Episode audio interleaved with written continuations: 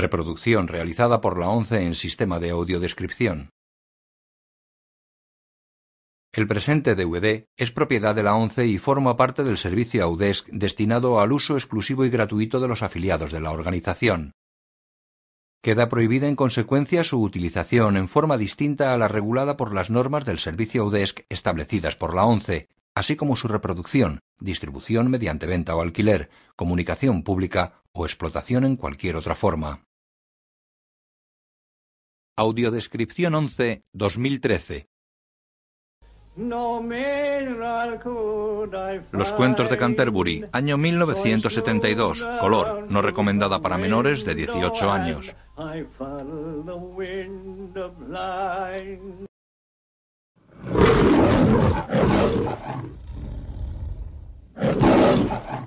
Metro Goldwyn Mayer. Alberto Grimaldi presenta una película de Pierpaolo Pasolini. Los cuentos de Canterbury, basada en los cuentos de Canterbury de Geoffrey Chaucer. Oso de Oro en el Festival de Berlín de 1972, con Hugh Griffith, Laura Betty, Ninetto Davoli, Franco Chitti, Josephine Chaplin, Alan Webb, Pierpaolo Pasolini, J.P. Van Dyne, Vernon Dowsett, Adrian Street, Nicholas Smith, Dan Thomas, Michael Balfour, Peter Kine, Setimio Castaña, Tom Baker y Oscar Fochetti.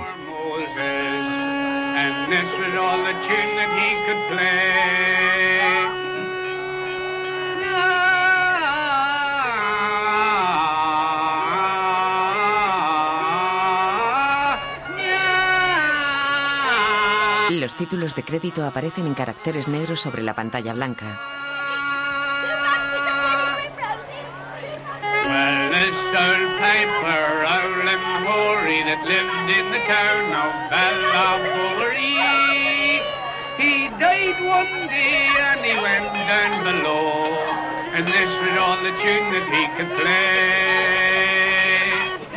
Una producción PEA Roma.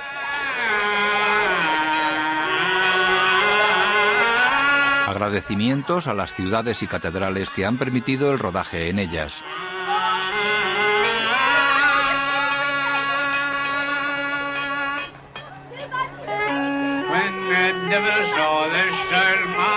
Música seleccionada por Pierpaolo Pasolini y compuesta por Ennio Morricone. Vestuario Farani. Director de producción Alessandro von Norman. Diseño de vestuario Danilo Donati.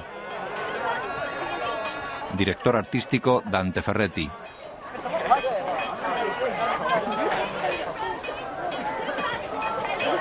Director de fotografía Tonino Delicoli. Producido por Alberto Grimaldi. Escrita y dirigida por Pierpaolo Pasolini. Un hombre rubio está recostado contra una pared de madera. Hasta que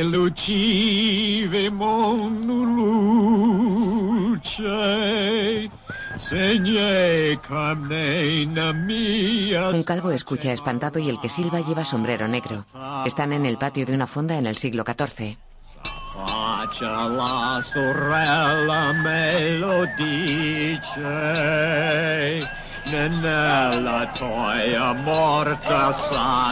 Dentro de un cuadrilátero de cuerdas de esparto se enfrentan un melenudo y un grandullón. Se agarran. El grandullón agarra las melenas del otro y le golpea en el cuello. El cantante tiene el pelo alborotado y largas patillas. Viste de negro. En la lucha, el melenas tumba al grandullón que se levanta y agarra a su contrincante del pelo y le da un rodillazo en la cara.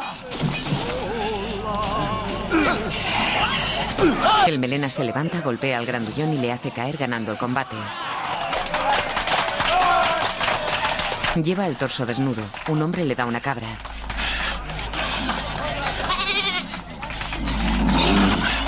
El melenas saluda con la cabra en brazos. Dos hombres están en la puerta del recinto.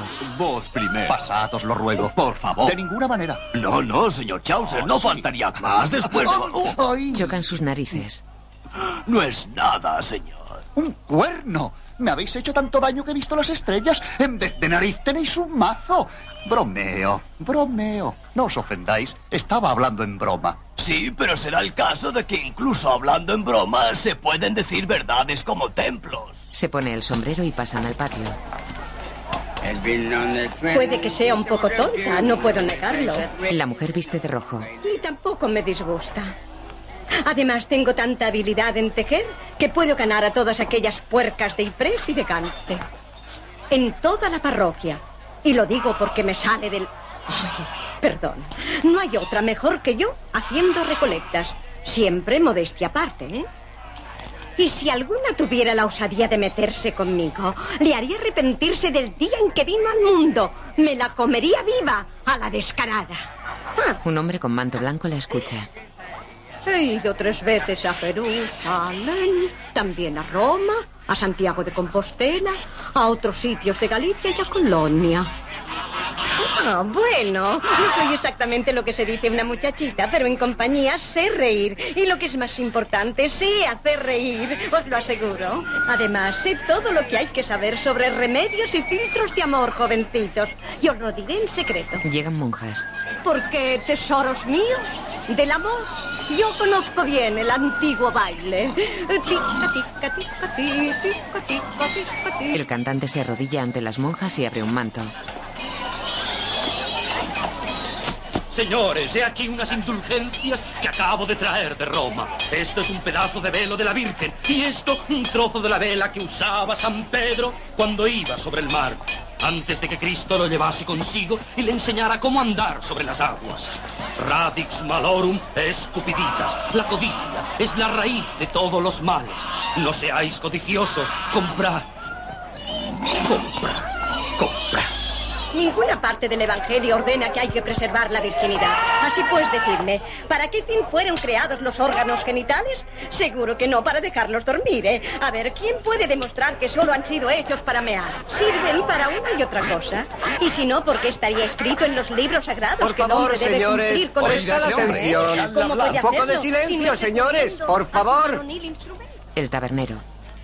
Mis gentiles señores, os doy mi más cordial bienvenida y os hablo con el corazón en la mano, porque os puedo jurar que desde hacía años no disfrutaba de una compañía tan alegre como la vuestra. Eh, me consta que os dirigís a Canterbury. Bien, que Dios os proteja y el santo mártir bendito os recompense. Aunque, según mi experiencia, que es mucha, puedo aseguraros que durante el largo viaje os podéis aburrir de una manera espantosa. Por eso os daré un consejo de amigo.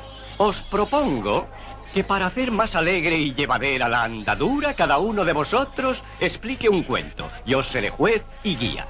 Os acompañaré y me pagaré los gastos hasta la mitad del camino.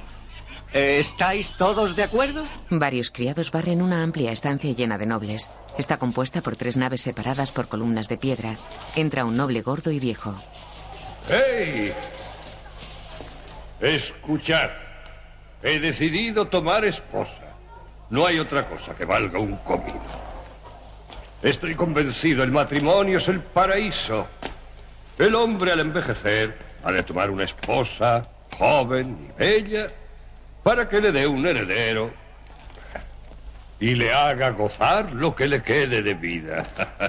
sí, todos están de acuerdo en afirmarlo, señores. Solo unos pocos no están conformes, y entre ellos Teofrasto. Pero ¿qué importa si a Teofrasto le gusta decir mentiras? Con tal motivo, ruego que me concertéis prontamente un matrimonio que no tengo ganas de esperar. Y os advierto, queridos amigos, que de ninguna manera aceptaré una mujer vieja, porque como dice el refrán, paladar viejo, carne fresca. Las mujeres de 30 años ya no me gustan, no, empiezan a traer la piel arrugada. Y las que han ido a la escuela se las dan de sabias. Y a mí los sabios no me gustan. Se sienta a la mesa con dos nobles. Mm, Encara al del sonido. El viejo noble sale de su lujosa y alta casa de gruesas paredes de piedra y dos columnas laterales.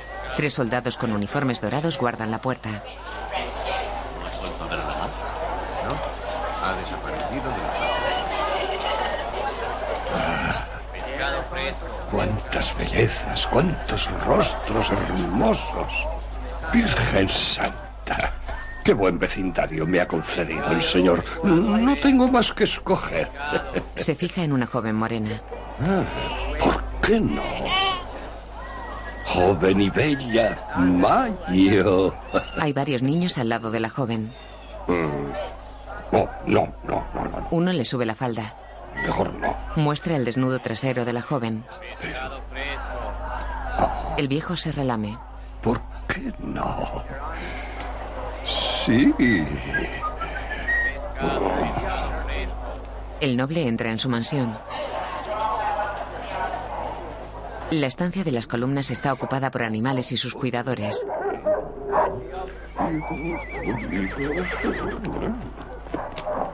¡Eh, hermanos, venid! ¡Hermanos! Venid pronto, acercaos. Los nobles entran. Ya no necesito que deis vueltas por el mundo a pie o a caballo. Estoy decidido y no me volveré atrás. He encontrado a quien será mi compañera, la que desde hoy hará mi felicidad. He elegido a Mayo. Adelante, hermanos, extended el contrato para esta boda y publicad el bando. Mi corazón rebosa de alegría. El noble y la joven presiden un banquete en la estancia de las columnas. Los criados llevan bandejas con asados y panes. Gansos y patos corretean entre las mesas de los invitados.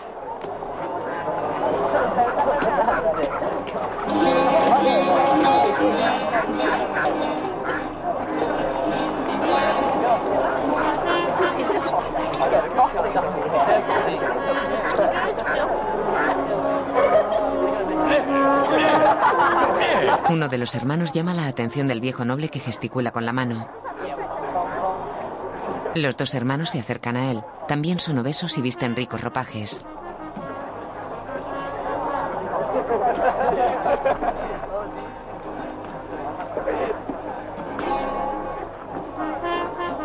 Hermano mío, mi corazón está profundamente apenado cuando pienso que esta noche me veré obligado a hacerle daño. Sí, sí, temo que ella no resista mis asaltos.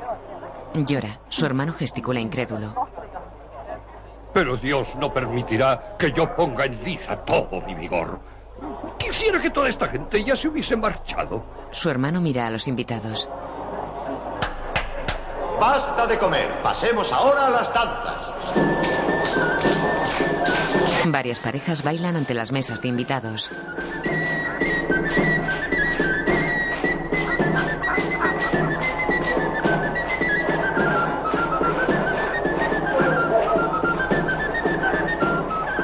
Sentados a una mesa, varios frailes encapuchados llevan el compás con las palmas. La gente más humilde baila en un rincón cerca de la gran chimenea. La novia come vestida con capa y gorro blancos. Un joven pelirrojo mira a la novia sentado en un banco de madera con una pierna apoyada en el asiento. La novia come a dos carrillos. Se fija en el joven que la mira serio con sus ojos azules e irritados.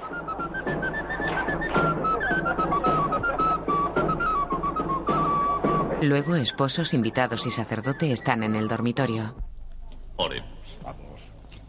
Custodia, fobia, protegat, daos prisa. defendat, omnes habitantes y no habitantes. Prisa, padre mío. El cura bendice la cama. Nostrum. No salpiquéis y daos prisa. Los hermanos del noble ponen a la novia sobre la cama.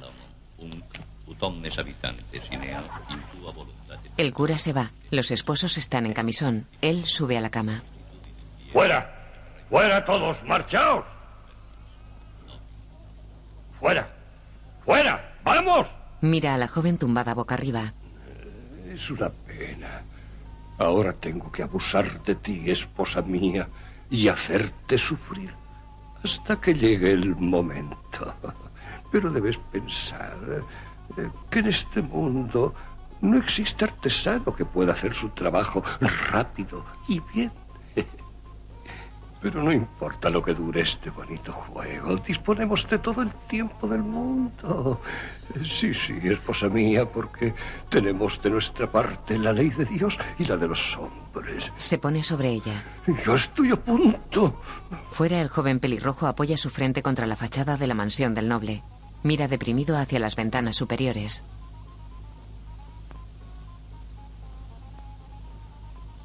Se acerca a un banco junto a una puerta y se tumba boca arriba en él.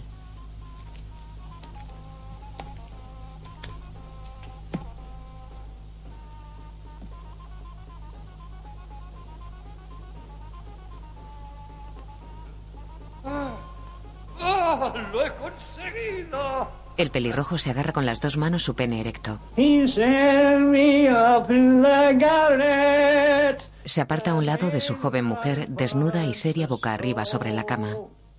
As I went up in the garret, no mineral could I find. So I slewed around to the window and I fell. El noble baja de la cama y baila con ridículos movimientos y vestido con su largo y amplio camisón blanco. The mineral for the snow. As I went up in the garret, no mineral could I find. Coge una rosa de una mesa. Around to the window and I followed the window blind. Tira la rosa a su mujer. El pelirrojo está sobre una cama agarrando su pene por encima de su corto camisón blanco. Se levanta y mira al techo del dormitorio de la mansión. Se sienta a un escritorio y escribe.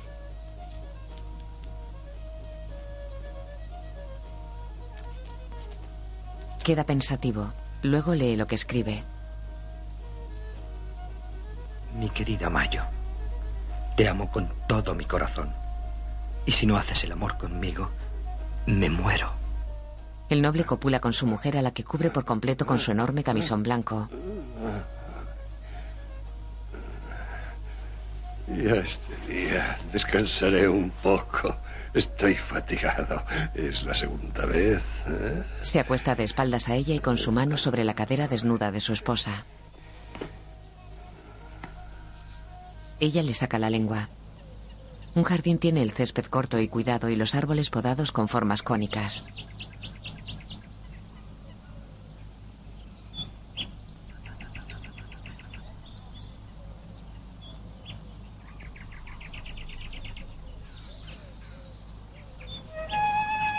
El flautista está sentado desnudo entre los árboles. Es joven de piel blanca con melena corta rubia y diadema de hojas verdes. Una pareja joven pasea desnuda. Son morenos, él con barba y callado y ella con melena. Llevan corona de hojas.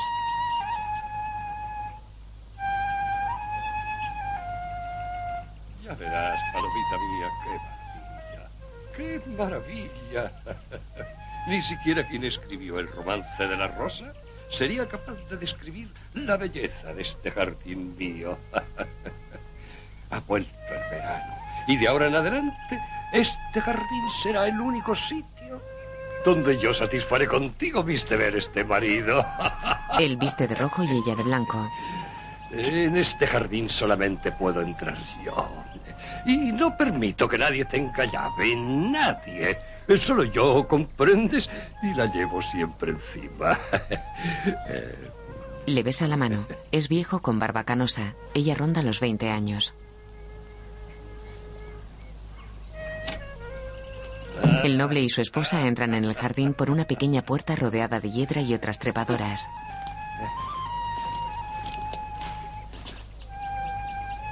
La pareja de jóvenes desnudos ríen de pie entre dos filas de árboles. El noble extiende su capa roja sobre el césped. Anda, Mayo, desnúdate. Túmbate a mi lado. Se acerca a ella, la besa y se tumban sobre la capa. El flautista sigue sentado entre los mismos árboles. Baja la flauta y sonríe. De noche, en la cama del dormitorio, el noble agarra la muñeca de su esposa. Ella se suelta. Desnuda gatea despacio sobre la cama hasta el borde. Mira a su esposo dormido y se acerca a un escritorio. Se sienta y escribe. Querido Damiano, también yo te amo con todo mi corazón. Me haré con un duplicado de la llave del jardín y podremos hacer el amor.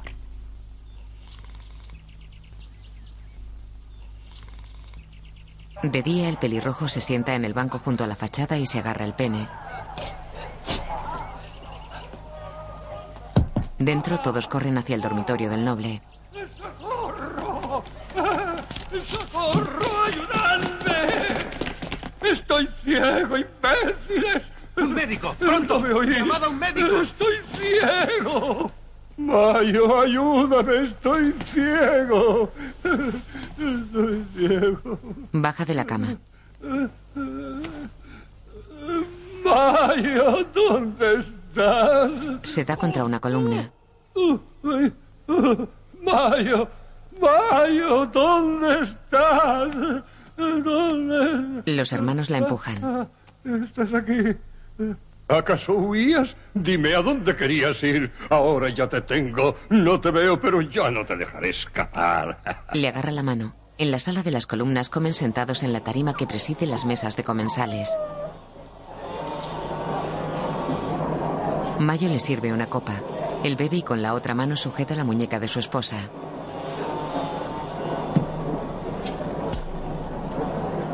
Los hermanos del noble y los comensales están sentados a las largas mesas que hay en la sala, todas llenas de panes y leche. El pelirrojo está de pie apoyado en una columna. ¡Fuera todos! ¡Fuera todos! ¡No quiero a nadie!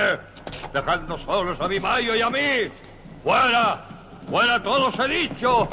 ¡Marchaos! ¡Marchaos! ¡Largo de aquí! ¡Fuera! ¡Fuera! ¡Marchaos todos! ¡Todos! ¡Todos fuera! ¡Todos! ¡Todos! Mayo ve al pelirrojo sonriente y apoyado en la columna. Le lanza un beso. Él sonríe. El pelirrojo se toca el pene subido a un árbol del jardín. Condúceme a mi hermoso jardín. Ah, mi hermoso jardín, que nunca volveré a ver. Mayo conduce la mano del noble con la llave a la cerradura ante la puerta del jardín. Dentro, la pareja con la corona de hojas está de pie desnuda en el césped. Mira lo que le pasa al pobre enero. Pero no consentiré que le ocurra lo peor, porque en el preciso momento en que su mujer esté a punto de deshonrarle, le curaré la vista y así él podrá ver el adulterio.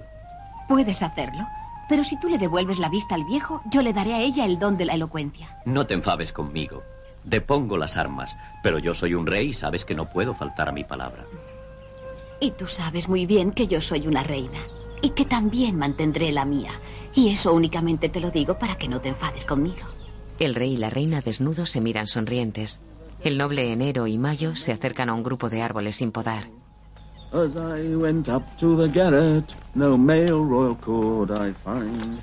So I slewed around to the window and. ¿Es aquí? ¿Hemos llegado, amor? Sí, sí. Vamos, anda, échate sobre la hierba, mi dulce mujercita. El cuerpecito mío, más delicioso que el vino, que el mejor de los manjares. Ah, mi barriga. Me han entrado ganas de comer moras. Están detrás de ti. Oh, cielos, mi mujercita embarazada y aquí no hay ningún chico que pueda trepar. Y yo viejo y ciego. No importa. Ven, yo te guiaré. El noble anda tanteando el aire. Ah, despacio, cariño, te lo ruego, ¿eh? Se agacha, ella sube a su espalda. Cuidado, cuidado, no, no, no te hagas daño. Ah, ah, sí, así, amorcito. Besa al pelirrojo. Yo te ayudaría, pero a pesar mío no, no puedo. Mayo besa con pasión al pelirrojo subidos al árbol. Eh, ¿Están maduras esas moras? ¿eh?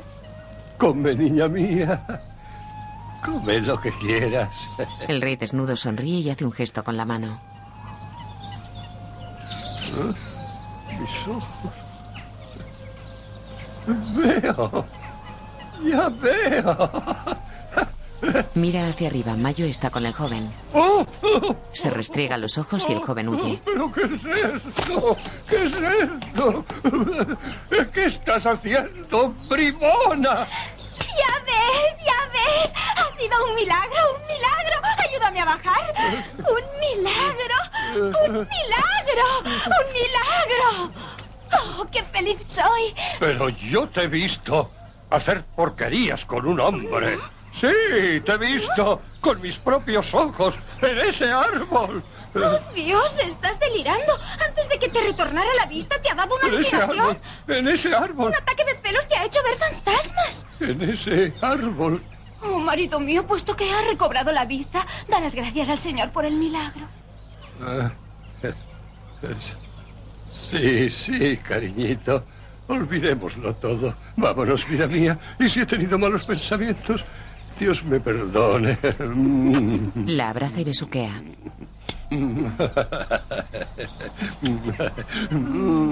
Eres más hermosa aún de como te recordaba, mi dulce, dulcísima Mayo. Anda, vamos. Caminan de la mano por el jardín brincando sonrientes.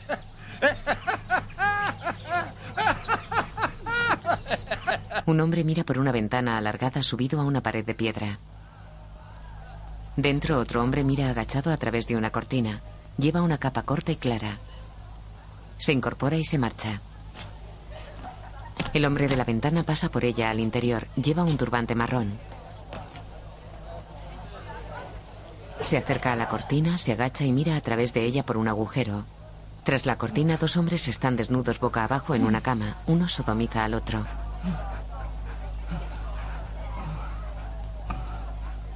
El que está encima se incorpora. Tiene bigote y come una manzana. El del turbante observa por el agujero de la cortina. El del bigote ofrece la manzana al sodomizado que la muerde. El otro se tumba encima y mueve rítmicamente la pelvis sobre el sodomizado.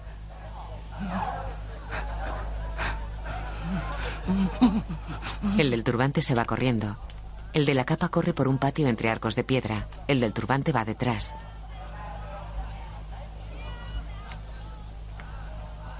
Caminan uno tras otro bajo unos arcos de paredes desconchadas.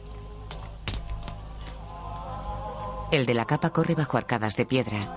Varios frailes encapuchados llevan un cadáver sobre una camilla con dosel lleno de velas.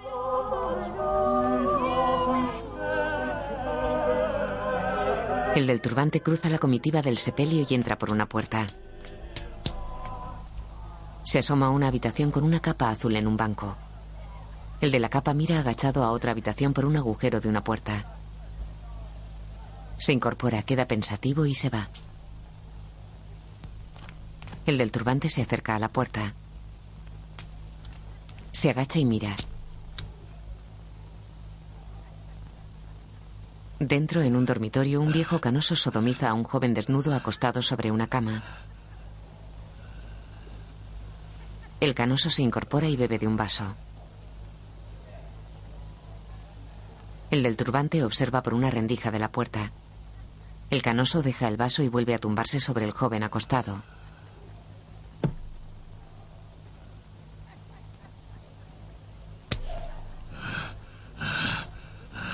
Por los soportales de un atrio monacal, varias monjas y hermanas caminan en fila con recogimiento. El del turbante va tras ellas con las manos juntas en oración.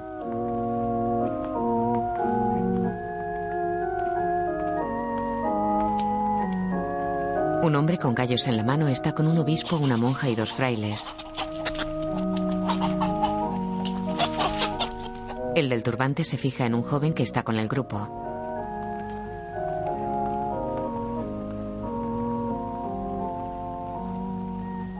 El del turbante se asoma por las arcadas de la esquina. El de la capa se acerca al grupo.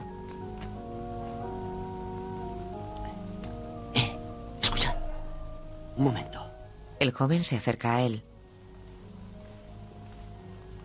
Virgen María, detrás del mercado, por el camino del pescado, pero no en el mercado viejo, sino en el nuevo, al final del camino del pescado, precisamente al fondo, he descubierto a dos. El del turbante se va. Se asoma a la habitación con la capa azul en el banco. Se acerca a la puerta, se agacha y mira por la rendija.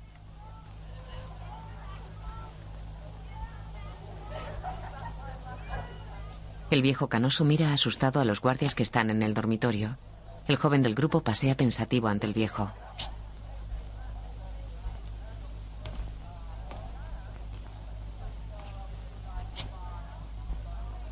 Amigo, por tu mujer te borraré de nuestro libro negro. Y tranquilízate, no tiembles así. Esta vez te ha ido bien. Soy amigo y quiero ayudarte. ¿Cuánto has dicho que me podías dar? 300, 400, todo. Sí. Basta con que no me denunciéis por el pecado de lujuria, por el amor de Dios.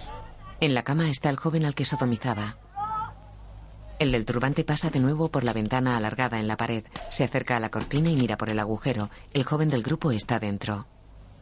Tú afirmas en el nombre de Dios que no tienes ni una moneda para darme. Ni una moneda.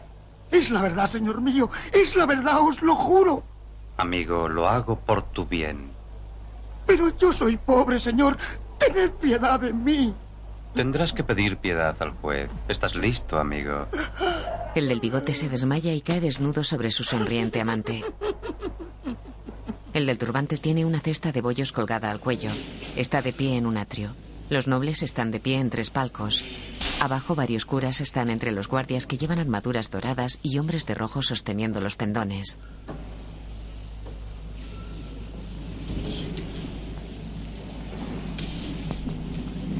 El obispo está en el palco central.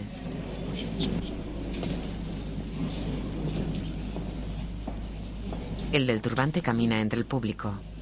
Bollos, bollos. Bollos, bollos, bollos.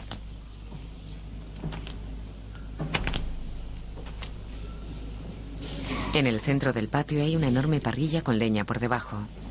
Bollos.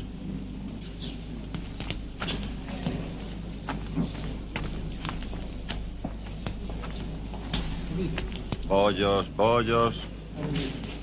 Bollos. Un adolescente encapuchado le coge uno y come. Tengo bollos. Tres jóvenes con el torso desnudo salen llevando atos de leña y antorchas. Dejan la leña junto a la parrilla. ¡Un momento! ¡Un momento! Llega otro corriendo con un hato a cuestas. Bollos. El del turbante camina alrededor de la multitud.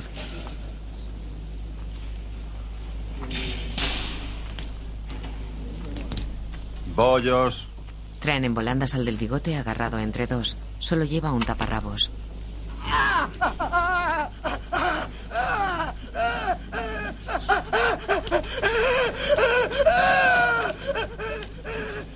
Lo suben a la parrilla.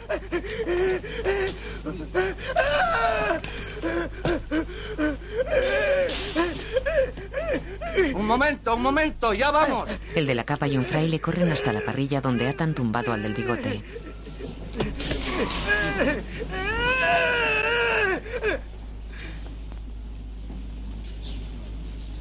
Prenden la leña.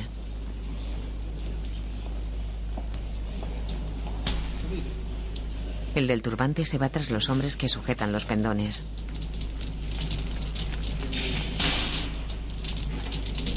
Apoya su barbilla en el hombro de uno rubio con barba.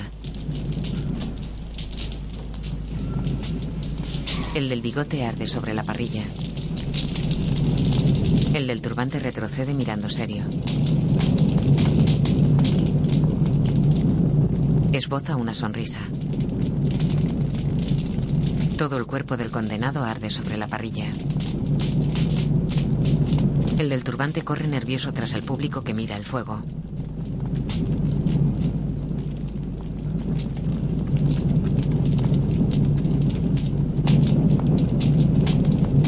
La columna de humo negro que sube desde la pira. El obispo y los nobles abandonan los palcos. Los guardias y el público también se van. El del turbante gira incrédulo sobre sí mismo.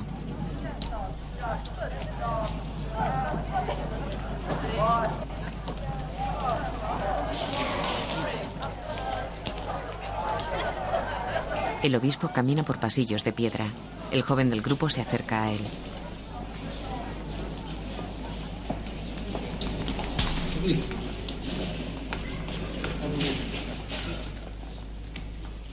Bravo, mi querido amigo.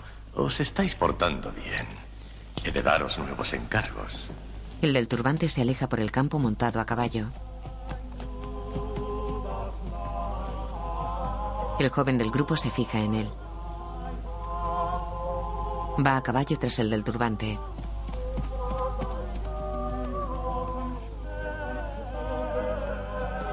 Salud, señor. Bienvenido. Bien hallado. Que Dios os acompañe. ¿Vais lejos? No, no, cerca. Voy a cobrar un alquiler por cuenta de mi patrón. Ah, sois recaudador. Sí. También yo. Pero soy forastero. No conozco a nadie por aquí. Por lo tanto, os ruego que seáis mi amigo y mi hermano. Lo seré. Palabra de honor. Dadme la mano. Se le estrechan.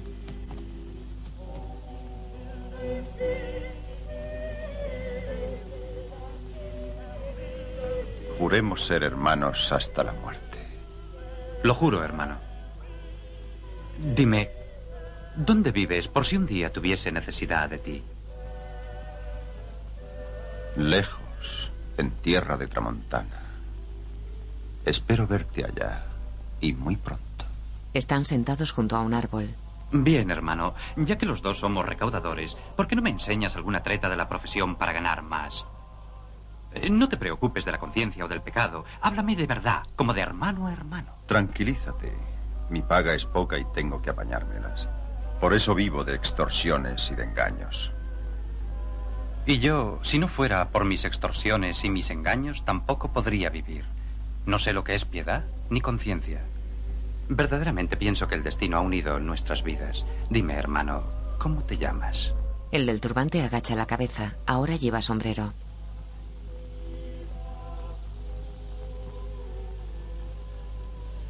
Hermano, ¿de verdad quieres que te lo diga?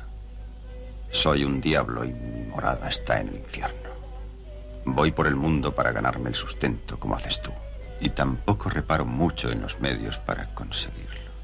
Por eso quiero que seamos compañeros hasta el momento en que decidas abandonarme.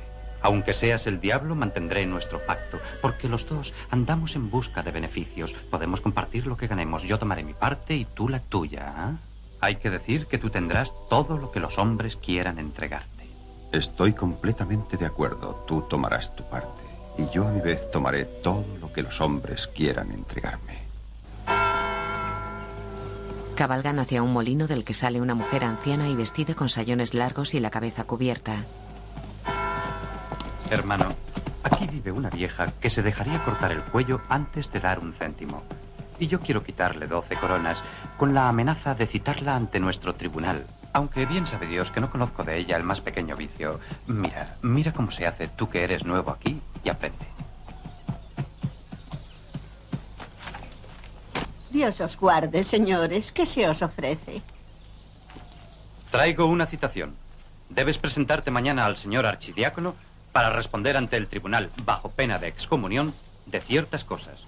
Estoy seguro de que me has comprendido, ¿verdad? Haré que te absuelvan si me das doce coronas. ¿Doce coronas? ¿Y de dónde las voy a sacar? En nombre de la Virgen.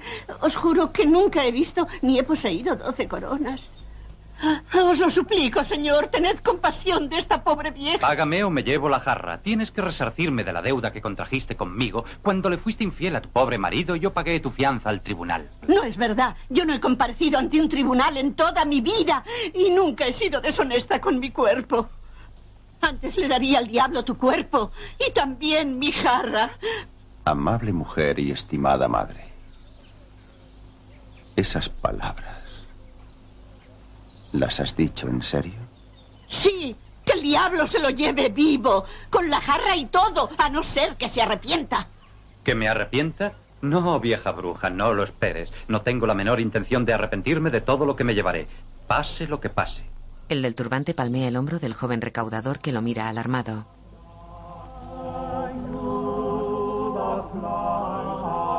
El del turbante se acerca a la jarra metálica que hay en el suelo. La coge.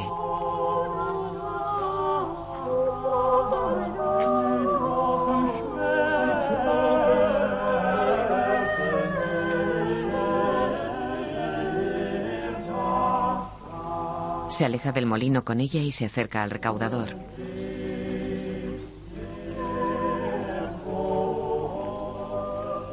Hermano, no te enojes. Esta jarra y tu cuerpo son míos por derecho. Esta noche viajarás conmigo al infierno, donde aprenderás alguno de nuestros secretos, mejor que un maestro de teología. Varios hombres descansan en camastros pegados a las paredes de una nave larga y alta con techumbre abovedada de madera. Uno de ellos coge un largo bastón, abre la parte superior en la que mete una pluma y escribe con ella sobre un pergamino.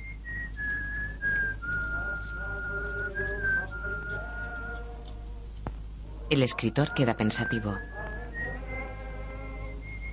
Mira a los hombres tumbados en los camastros de la pared de enfrente. Algunas camas tienen pies y cabeceros con dosel.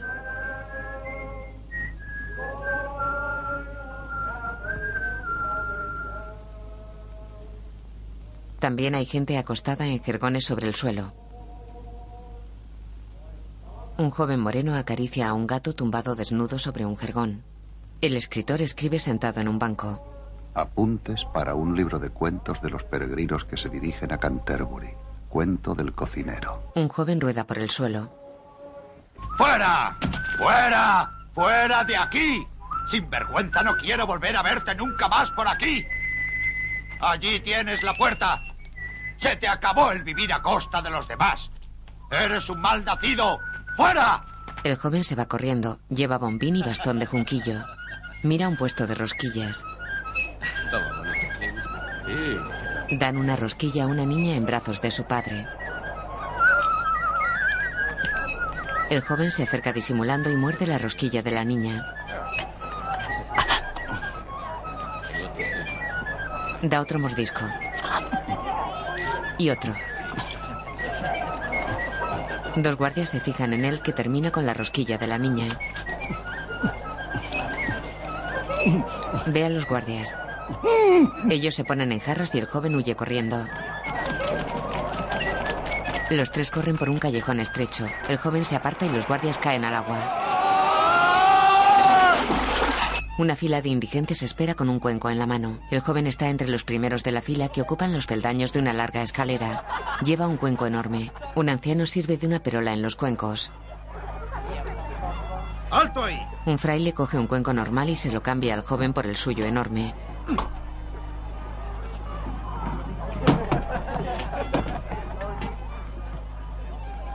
El anciano llena el cuenco del joven que lo bebe de un trago y lo pone de nuevo.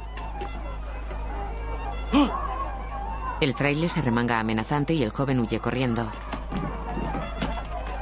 ¡Yo te daré tu merecido! Corren por el estrecho callejón. El joven se aparta a un lado y el fraile cae al agua. El joven orina ante una pared. Termina y gira. Una novia con un joven moreno entra en el patio. Varias personas la siguen. El del bombín corre hacia ellos. Se detiene sonriente y los demás pasan de largo. En la orquesta todos los músicos son mujeres. En la nave las mesas están cerca de las paredes y varias parejas bailan en el centro. Hombres y mujeres forman dos filas enfrentadas. Ellos se acercan, hacen reverencias y bailan con los brazos en alto. El padrino da un huevo al novio y la novia bosteza. El del bombín entra sonriente en la nave. Se quita el sombrero y hace una reverencia. La novia sonríe. Él se une al baile.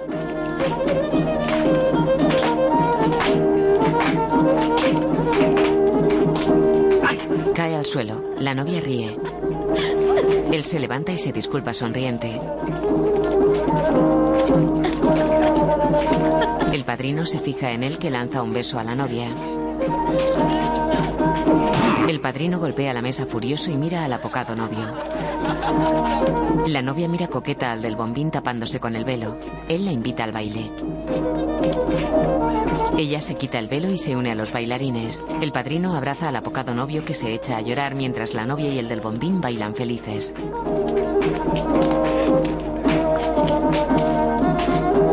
El padrino mira furioso a la pareja. Dos criados entran en la nave con una tarta nupcial, un cilindro blanco, gordo y alto llevado en parihuelas. El del bombín los empuja bailando y la tarta cae sobre el novio. El padrino se levanta, agarra al del bombín y lo saca a patadas de la nave.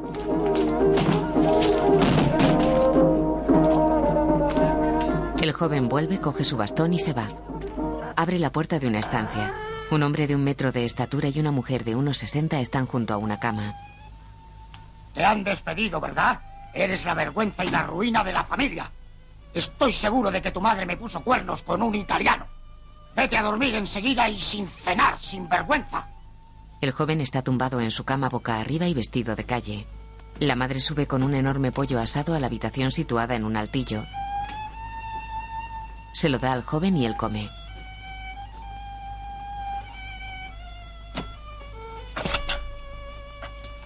Come, hijo, pero sobre todo que tu padre no se entere. Te ruego que mañana vayas a buscar un nuevo trabajo. Prométemelo en nombre del Señor. Sí, sí, mañana iré sin falta. De día camina bajo un soportal hasta un puesto de pan y huevos. Buenos días. Maestro, ¿tenéis trabajo para darme? Pues sí, precisamente necesito un muchacho. Te pondré a prueba. Quiero que limpies los huevos. El joven lleva su bastón bajo el brazo. Al moverse roza los cestos llenos de huevos. Hazlo con cuidado, ¿eh? Y que queden limpios, bien limpios. El joven saca un trapo de un bolsillo y limpia con él los huevos.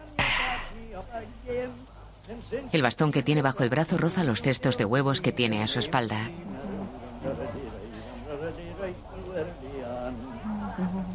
Muestra un huevo limpio. Sí, sí. Tira un cesto con el bastón. ¿Pero qué has hecho? No temáis, no es nada. Se agacha y recoge los huevos, todos enteros.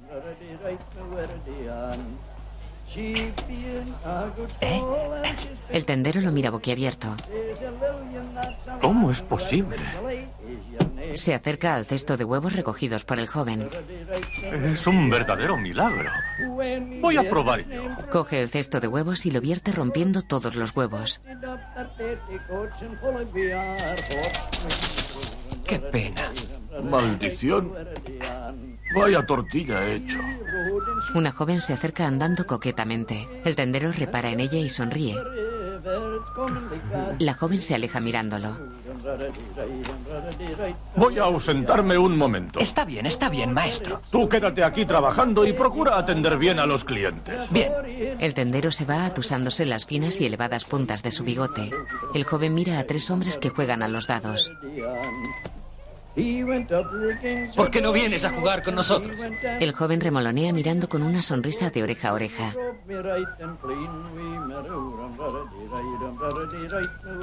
Anda, ven, hombre. Con un gesto el joven les indica que esperen. Se mete tras el mostrador y hurga en él. Un jugador es pelirrojo. Sale mostrando unas monedas. Se acerca a los jugadores. ¿De veras? ¿Entro yo en el juego? ¿En serio? ¿Sí? Ajá. Bien. El joven se sienta en el suelo con ellos. Conforme. El joven tira los dados. El joven sigue jugando sin percatarse de que el tendero está tras él. El joven y el pelirrojo se guiñan un ojo. El tendero le agarra y le patea. ¡Sin vergüenza! ¡Estás despedido! Lo mejor es tirar la manzana podrida antes de que se pudran las demás. Tenéis razón. El joven se levanta y se acerca al mostrador. Coge su sombrero y se lo pone. Coge un cesto de huevos. Los tira al suelo. Coge su bastón y huye corriendo. El tendero va tras él. El joven sale de un lateral y vuelve andando tranquilo hasta los jugadores. Se estrecha la mano con uno y charlan sonrientes.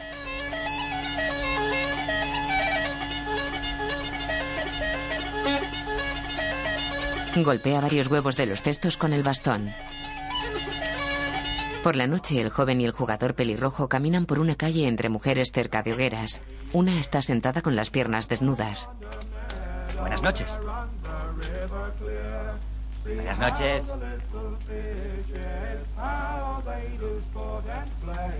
Buenas noches. Se paran ante una joven rubia. Eh, Perkin, te presento a mi esposa. Hace de la vida.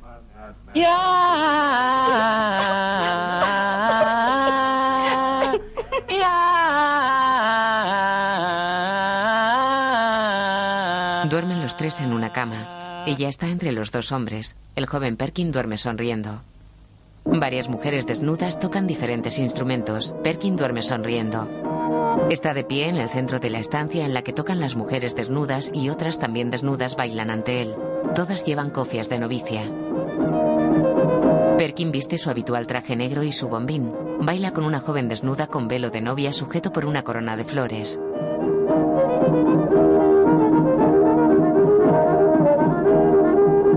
Las jóvenes bailan haciendo corros en torno al joven. Se acercan a él y lo acarician. Dos soldados entran en el dormitorio de Perkin y el matrimonio. Perkin, alias el juerguista, en nombre de la ley quedas arrestado.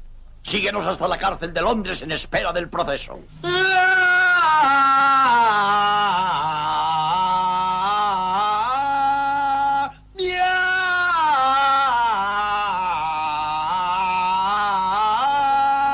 Está en un cepo en una plaza.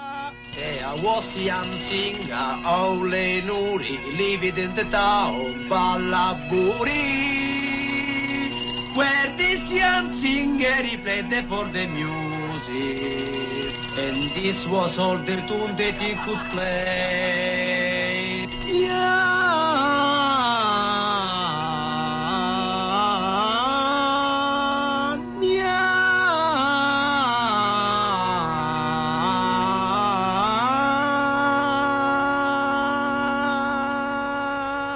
Sonríe con la boca abierta. En su estancia, el escritor está sentado leyendo el Decamerón.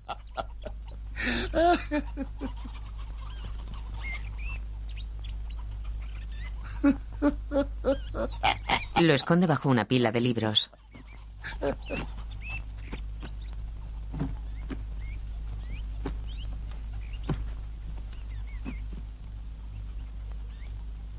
Se sienta al escritorio. Una mujer con ricos ropajes lo mira muy estirada desde un altillo. El escritor duerme con un gato en el regazo. ¿Geoffrey Joseph? Sí, sí, esposa mía. Coge la pluma del tintero y escribe. Queda pensativo y sonriente. Un joven rubio está en un cuarto de pie. Da salutis exitum, da perenne gaudium. Eh, Rubín, vamos, espabilate. El joven rubio se acerca a la ventana. En el patio, un hombre de unos 50 años sujeta la rienda de un caballo. El rubio observa desde la ventana. Un adolescente sale con botellas y las pone en las alforjas del animal. El cincuentón monta sobre el caballo y el joven sujeta la rienda. Se van. El joven rubio se aparta de la ventana y sale de su cuarto corriendo. Sale a la calle y entra en otra casa. Entra en una cocina. Eloísa, Eloísa, si no puedo hacer lo que quiero, la pasión que siento por ti me matará. Por favor, déjame, déjame. Amor. Estás loco, quieto. Quieto. Ámame también tú. No, Ámame desde ahora. quiero, Si no, suéltame, moriré. Te lo suplico. Nicolás, suéltame o chillaré. Oh, y por favor, no me pongas más las manos encima. Eloísa, Eloísa, amor mío, mi vida, yo no deseo solamente tu cuerpo, estoy enamorado de ti con toda mi alma. Eloísa, seré tu siervo, tu esclavo, pero tú por lo menos ámame un poco. Está bien si lo que me prometes es verdad. Lo prometo, te lo juro. Entonces te daré mi amor. ¿Pero cuándo? Tenemos que ser muy prudentes, Nicolás. Porque mi marido es tan celoso que si nos descubre puedo considerarme muerta. Entonces escucha lo que has de hacer. Tráeme una cesta con comida para tres días. Yo estaré encerrado en mi habitación. Después te limitarás a hacer exactamente lo que yo te diga y no te preocupes. Un estudiante habría perdido el tiempo si no fuese capaz de burlar a un carpintero. Oh, solo un poquito. Se acerca a ella. Prepárame huevos, carne, verdura, fruta, comida para tres días. Le mete mano bajo la falda. Se va corriendo. Sube las escaleras hacia su cuarto agarrándose el pene erecto. Lleva camisola blanca y pantalones color naranja.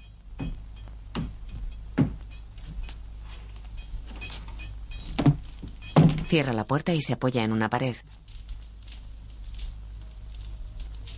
Se acerca a un torno. Flecte quod est rigidum. Ah, da perenne gaudium.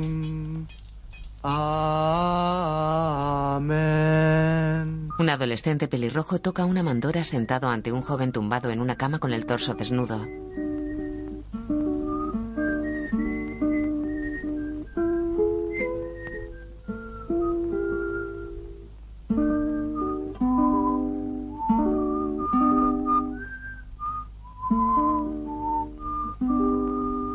Martín, es hora de irnos. El joven se levanta y abre un arcón. Saca un jubón y se lo pone.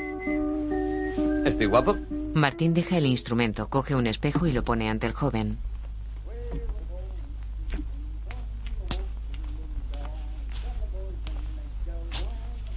Oh, Eloísa. Amor mío. Mueve la pelvis ante el espejo. De noche los dos jóvenes corren por la calle, se cruzan con una cuadrilla. Pasan ante un herrero.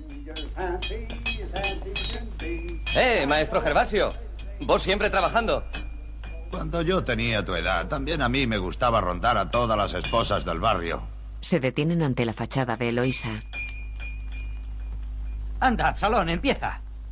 We know by the moon that we are not too soon. And we know by the sky that we are not too high. El matrimonio duerme dentro. By the stars that we are not too far. And we know by the ground that we are within sound. Oh, do do dee do dee do do dee do dee do do dee do dee dee.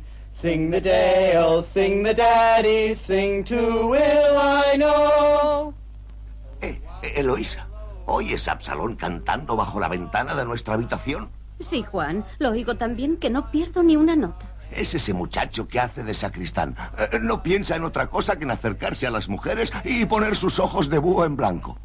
Ah, ¿es ese muchacho? Parece que es muy respetuoso hablando. Y bastante esbirriado tirándose pedos. Bah. Intenta dormir, marido. Piensa que mañana has de emprender tu largo viaje a Osni. Eh, Escucha, Absalón. Gorjea como un ruiseñor. De día, el marido de Eloísa está en el patio. Eloísa, ¿estás segura de que en todo el día no has visto al estudiante? Sí, sí, estoy segura, segura. Incluso he enviado a Gisela a llamar a su puerta, pero no ha contestado. Ven, Robin, vamos arriba a ver. Nicolás está arrodillado mirando al techo y con los brazos en alto. El marido de Eloísa fisga por un agujero de la puerta. Ayúdanos, Santa Frida es vida. Parece estar hecho de piedra. Cierto, por Santo Tomás. Lo siento por ese pobre muchacho. Iré a verle. Y puedo asegurarte que él dejará sus meditaciones. Lo verás ahora mismo. Abre la puerta. ¿Se puede? Pasa. ¿Puedo? Se acerca a Nicolás. Eh, Nicolás, ¿qué, qué te pasa? Mira abajo y piensa en nuestro Señor. Te hago el signo de la cruz para defenderte de los espíritus y de las brujas. Jesucristo y San Aniceto, proteged este techo. Jesucristo y San Aniceto, proteged este techo.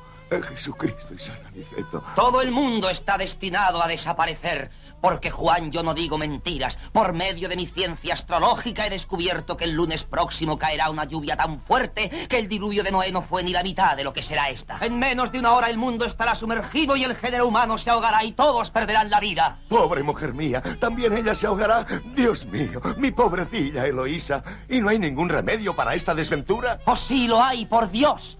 Si actúas exactamente como yo te diré, puedo asegurarte que aún sin el arca te salvaré a ti, a ella y a mí mismo. Sí, sí. No puedes perder el tiempo. Anda, ve en busca de unas tinas o unas artesas que sirvan para cada uno de nosotros y que sean lo bastante grandes para que floten como si fueran barcas y lleven la comida para un día. Porque pasado un día el agua empezará a bajar y dejará de llover hacia las ocho de la mañana. Aleja a tu criado Robin y a tu criada Gisela. Cuando hayas encontrado las tinas, deberás colgarlas del techo, pero sin que lo sepa nadie. Y con la comida pon también un hacha para poder cortar las cuerdas cuando el nivel del agua suba y seremos los amos del mundo. Seremos sanos y salvos como Noé y su mujer. Sí.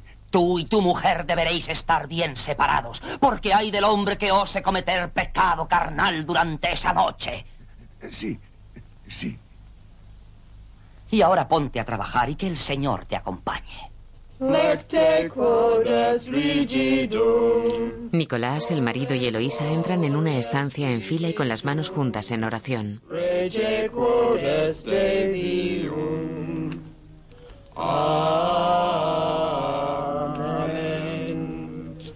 Aleluya. Y ahora subamos a bordo. Suben escaleras de mano hasta las tinas colgadas del techo.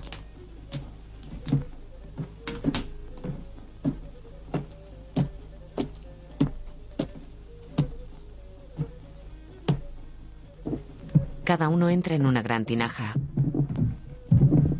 La gente baila en una sala de altos techos llena de columnas y con ventanas ojivales. Varias mujeres bailan en corro en torno a Absalón.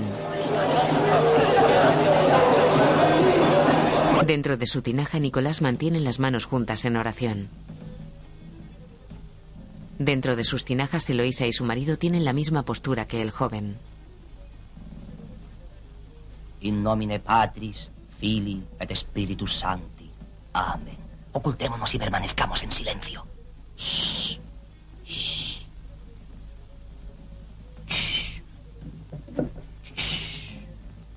Se ocultan en sus tinajas. Martín sube las escaleras hacia la sala de baile. Absalón, Absalón, ven. Ven enseguida. Corre. Al carpintero no se le ha visto en todo el día y a los dos criados los ha enviado a Londres, de modo que su mujer está sola en la cama. ¿Ah, sí? Entonces voy corriendo. Martín y Absalón se van abrazados. El carpintero duerme en su tinaja. Nicolás asoma por la suya. Eloísa lo mira sobresaliendo ligeramente por el borde de su tina. Sonríe y guiña un ojo a Nicolás. Vamos. Entran en el dormitorio de ella. Cierran la puerta y suben a la cama. Ven aquí, deja que te desnude. No, primero lo hago yo. Quiero verte, quiero verte. Primero quiero desnudarte yo. Quiero verte, quiero verte. Déjame ver, déjame ver, anda. Primero yo. Ella le baja los pantalones y él le sube el amplio vestido. Ninguno lleva ropa interior. Él sube su mano al pecho de ella.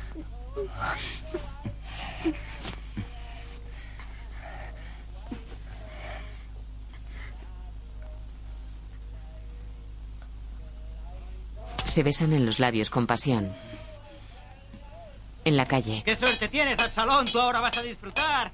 Absalón llega corriendo a casa de Eloísa y se rodilla ante la ventana. Dentro, Nicolás y Eloísa están desnudos sobre la cama.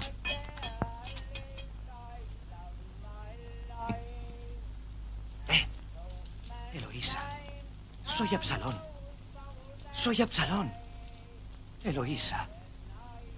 ¿Qué haces, boquita de miel? Eloísa, mi dulce flor, mi tierno pajarito, despierta, amor mío, y dime algo, amor. Es Absalón. Eloísa. Si supieras cuántos regalos me ha hecho para convencerme. Eloísa, no te hagas Vino rogar así. dulce, miel, Eloísa. cerveza perfumada con especias, fruta recién cogida, buñuelos con pasas, barquillos calientes. y como sabe que soy de ciudad, me envía también dinero. Eloísa. Eloísa, amor mío. Mi sed de amor es tan grande que gimo como una tórtola fiel. Loco Absalón, anda, vete, es mejor. Ahora amo a otro hombre que me gusta más que tú. Sé que el verdadero amor es desgraciado. Y ya que no puedo aspirar a otra cosa, dame un beso. Solo un beso. Si te lo doy, ¿te marcharás enseguida? Eh, enseguida, amor mío. Entonces prepárate que ahora mismo voy. Gracias, Eloísa. Gracias. Ella se acerca a la ventana y mira a Nicolás. Tú calla y te morirás de risa. El beso, Eloísa. El beso. Vamos deprisa, que no nos vean los vecinos. Yo soy todo un señor. Después de eso vendrá alguna cosita más. Ella abre la contraventana de madera y asoma el trasero. Él acerca los labios con los ojos cerrados.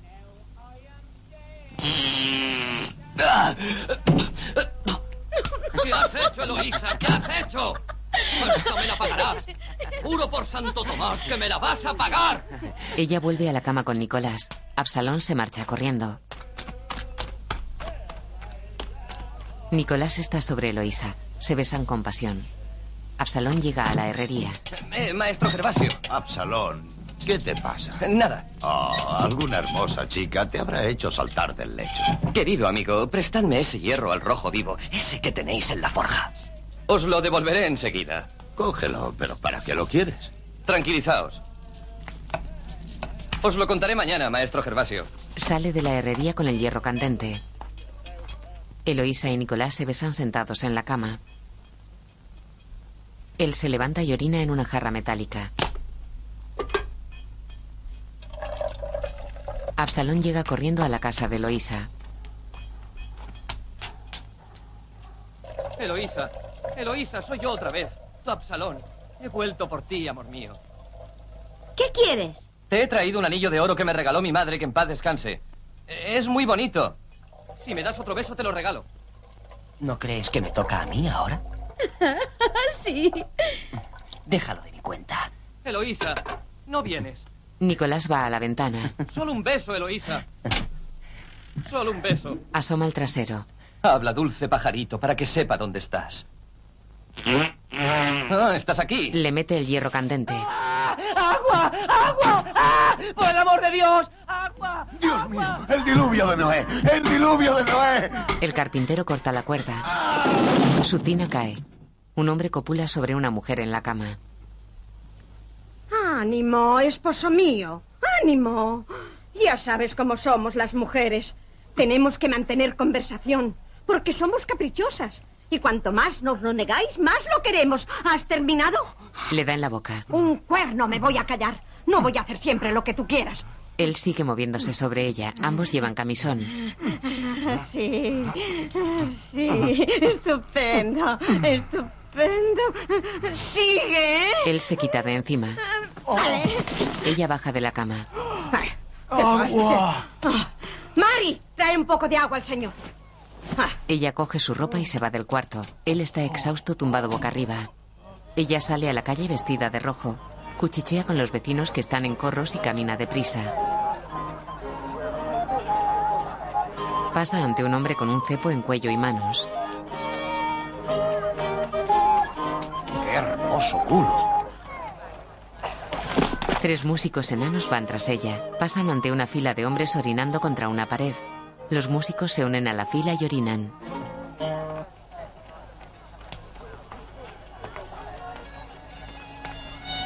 Luisa. Luisa. Luisa. La mujer entra en una casa. Una joven morena que fisga tras una puerta le hace señas para que se acerque. Miran por una rendija. Un hombre se baña desnudo y de pie en un barreño. ¡Oh, qué hermosura! Sí, sí. El hombre sale del barreño mientras se seca con una toalla.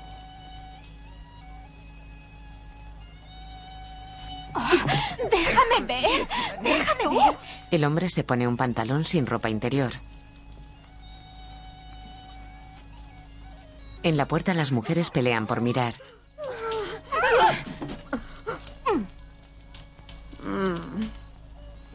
¡Marrano! Miran las dos por la rendija. Dentro el hombre ya vestido coge unos libros y va a la puerta. Ellas corren a sentarse a una mesa. El hombre sale de su cuarto. Es joven con melena rizada y bigote. Mi querida comadre, este es Juanón, mi nuevo huésped. Es un estudiante de Oxford. Mucho gusto. El gusto es mío. Y no de hoy, porque yo diría que ya nos hemos visto en alguna parte. ¿Quién sabe dónde? La mujer se muerde el labio inferior. El estudiante hace una reverencia y se aleja. Antes de salir, gira hacia las mujeres, saluda asombrado y se va. Qué guapo muchacho.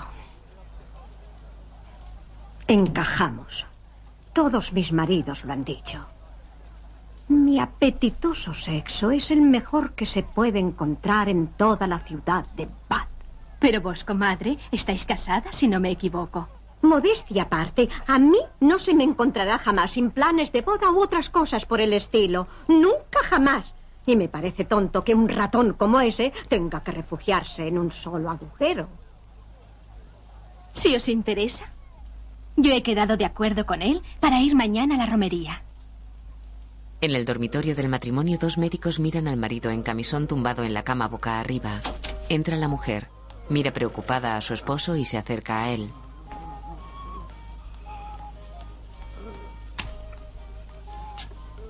La mujer mira a su marido y a los médicos. Uno mueve los brazos como alas de ave volando. Ah, ah, esposo mío, adorado esposo, ¿por qué me abandonas? ¿Por qué me dejas? Él gesticula una copulación. Nunca más, nunca más. Ella se derrumba a los pies de la cama. La gente está reunida en torno a una torre que corona la cima de una colina. Varios hombres corren llevando un muñeco de trapo de tamaño natural.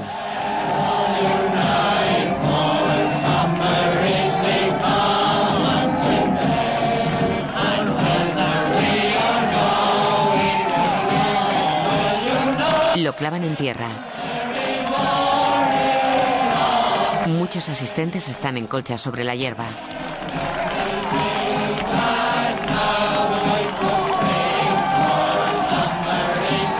Un grupo de jóvenes corre llevando antorchas y prende el muñeco.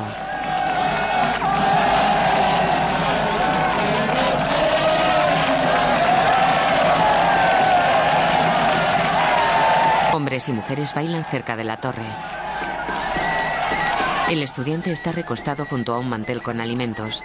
Las dos mujeres están junto a él. Juanón, vamos. Se levantan y se alejan.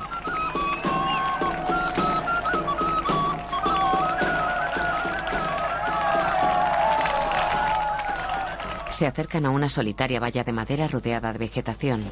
La pareja se sienta en el suelo. Él lleva un libro en la mano. Coge la mano de la mujer y se la pone sobre el pantalón encima del pene. Se recuesta sobre un codo. Abre el libro y lee. Ella le mete la mano bajo el pantalón y masajea.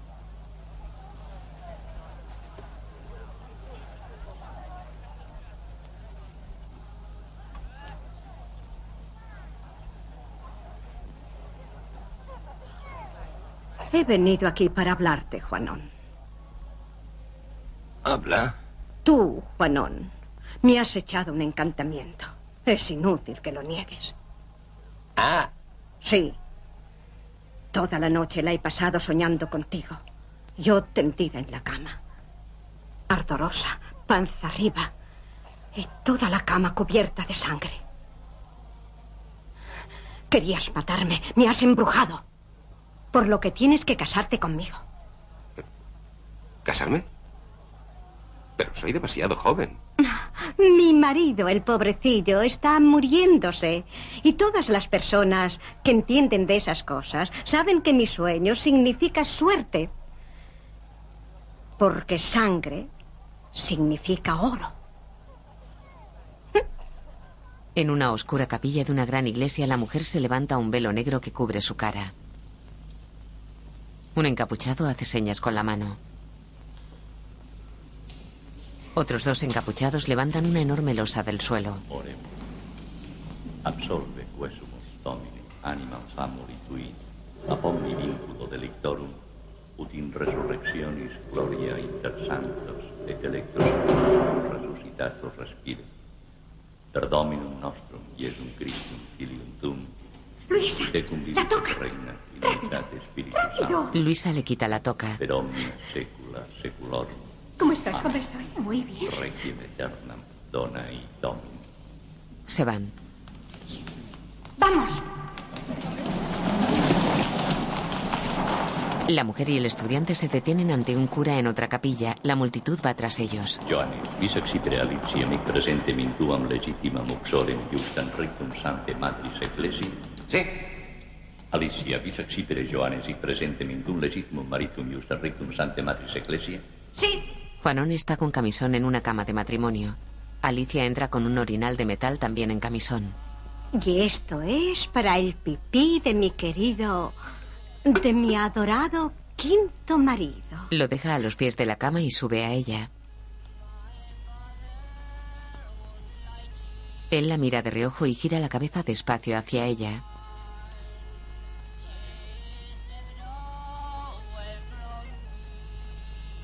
Juanón, tendré que arrepentirme de haberte regalado todas las rentas y propiedades que heredé de mis otros cuatro maridos. Juanón se baja de la cama.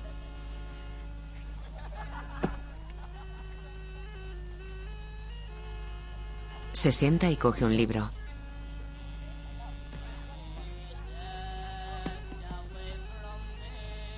En este libro está todo. Quisiera que me dijeras en qué consiste ese todo. ¿Qué hay en ese libro? Él lo abre y lee. Está escrito cómo Simplicio Galo dejó a su mujer y la dejó para siempre, porque un día la descubrió mirando más allá de la puerta. Eva, que con su perversidad arrastró a los hombres a la perdición y a Cristo a la cruz. Oh, no. Xantipa después. Xantipa que se meó sobre la cabeza de Sócrates y aquel santo varón se secó tranquilamente limitándose a decir, antes de que cese el trueno empieza a caer la lluvia. Juanón, Se levanta y se acerca a él. yo detesto a la gente que se atreve a echarme en cara mis vicios como crees poder hacerlo tú. Le quita el libro y lo rompe. ¡Cerdo! ¡Cobarde! ¡Cobarde! ¡Cerdo! Él la empuja y ella cae contra una tina. Ah, me has matado para disfrutar en santa paz ah, ah, de mis tierras y mi dinero. Ah, pero yo te perdono, Juanón. Y antes de morir, ah, ven aquí. Quiero darte mi último beso. Que Dios me perdone por todo lo que he hecho. Perdóname. Te lo suplico, querida. Sí, te perdono. Te perdono. Él se acerca y ella le muerde. ¡Mi nariz! El sol ilumina un gran edificio de ladrillo y piedra. Dentro, en un oscuro dormitorio, un hombre observa de pie a otro acostado en cama. Varios jóvenes están en la habitación. Ah, estoy desolado, señor rector, por mi enfermedad, que me tiene en cama como si fuera un recién nacido. Pero lo que más lamento es que aprovechándose de esto, Simón el molinero robará salvado y harina cien veces más que antes. Señor rector. Señor rector. ¿Qué? Puesto que nuestro ecónomo se está muriendo, o por lo menos parece que tiene los días contados, ¿por qué no nos dais permiso para ir al molino a ver cómo muelen el grano? Bien. Vosotros queréis encargaros de eso. ¿m? Nos jugamos el cuello a que el molinero no conseguirá robar ni siquiera un kilo de nuestro grano, ni con astucias ni con la fuerza. Eh, eh, eh, mm. De acuerdo, id, señores estudiantes. Me parece que es la única solución. Y que el Señor desde el cielo os proteja. Los dos alumnos montan el mismo caballo por el campo.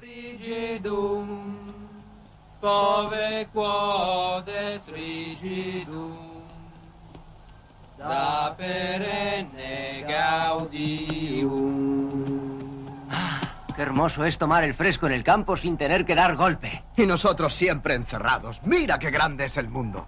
¿Te gustaría hacer el amor ahora, eh, Juanín? No me lo recuerdes. Somos peor que los frailes, siempre a punto. ¡Ah, libertad, libertad! El molinero está junto al molino. Juanín es rubio y el otro estudiante es moreno.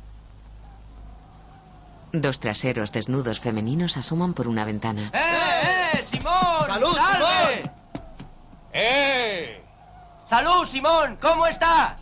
¿Y cómo está tu bella hija y tu mujer?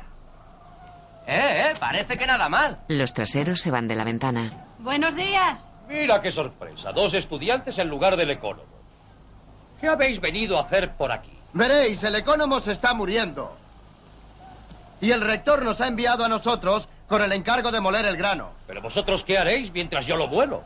Por Dios, yo estaré cerca de la tolva viendo el grano que cae. Por la sangre de mi padre, nunca he visto la tolva cuando sube y baja. Tú harás eso. Y yo estaré debajo viendo cómo la harina cae en el dornajo. Porque yo también soy un mal molinero, como Juanín. Entonces adelante, muchachos, venid. Descargad el saco y traedlo aquí. ¿Quién lleva el saco? Dámelo a mí. ¡Ánimo, muchachos! Los estudiantes llevan el saco hasta el molinero. Profesión la de molinero, ¿eh? trabajad, trabajad. Sin cumplidos. Los jóvenes suben el saco al molino. ¡Eh, jefe! Adelante con las palas, que nosotros estamos preparados. El molinero va hasta su casa. Se han metido en la cabeza que nadie puede burlarse de ellos. Están frescos. Con toda su filosofía, en vez de flor de harina, les daré salvado. La gente que estudia no es siempre la más inteligente. Cuanto más aviondos quieran ser, más les robaré. Se acerca al caballo de los estudiantes atado a un poste. Desata al caballo y lo palmea en el lomo. Los estudiantes están dentro del molino. Oh.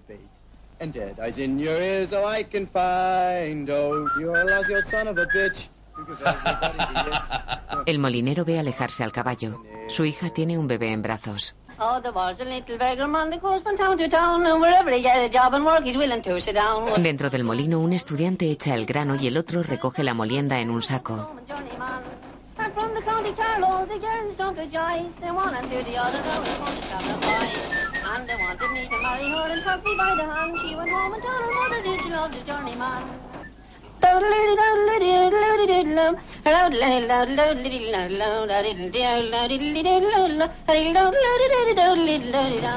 Bien, ya está, muchachos. Hemos acabado en un santiamén. Es divertido trabajar en la tolva. Interesante el funcionamiento del dornajo. Los jóvenes bajan del molino con un saco a cuestas.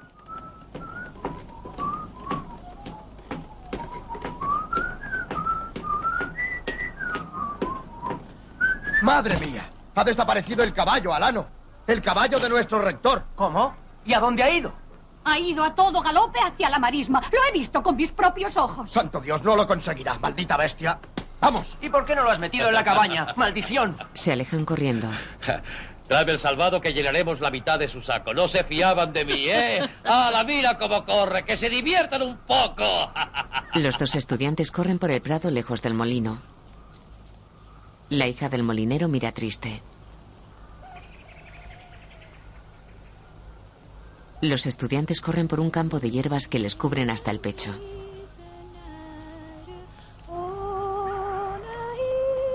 ¡Rayo! ¡Rayo! ¿Dónde estás? Siguen corriendo.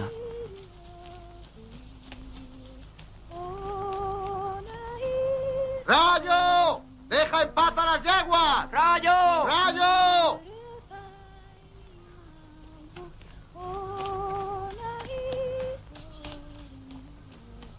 El moreno cae.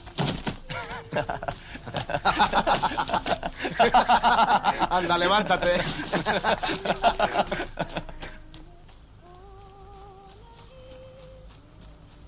Dentro de la casa del molinero, el matrimonio y su hija están sentados a la mesa con varios alimentos. I have a wife in Fishguard town, and this night she'll be weeping for me, for me, for me, and this night she'll be weeping for me. Adelante. Es de noche. Llegan los estudiantes. Buenas noches. Buenas noches.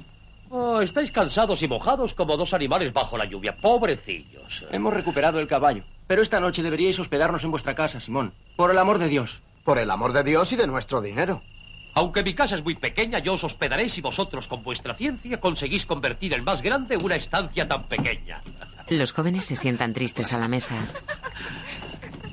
Ánimo, bebed un trago con vuestro amigo el molinero. En el comedor, la hija reza en una cama frente a sus padres que rezan en una de matrimonio con el bebé en una cuna a sus pies y los estudiantes en otra a su lado. Padre, Hijo y Espíritu Santo. Amén. Se santigua y apaga la vela. Eh, Juanín, dime, ¿has oído alguna vez una música como esta? Escucha, escucha qué concierto. El molinero sopla como un caballo y no se preocupa para nada de si detrás tiene la cola. ¿Y quién tiene ganas de dormir esta noche? Que me parta un rayo si no consigo aprovecharme de esa muchacha. Además es algo a lo que tenemos derecho, porque el molinero nos ha robado el grano y de algún modo tenemos que compensarlo.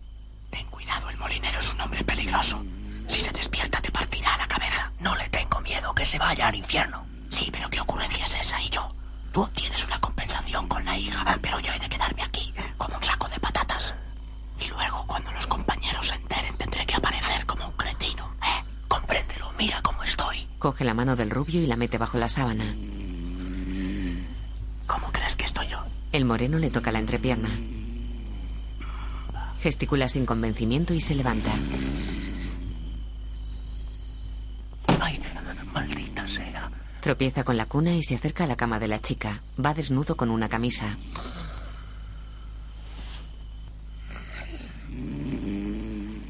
Se mete en la cama de la chica y la besa en los labios. Se separan, respiran y vuelven a besarse.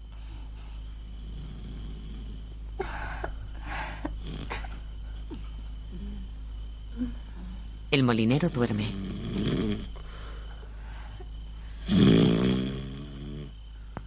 El rubio tiene la cabeza en la almohada y mira a su compañero que copula con la chica bajo la colcha.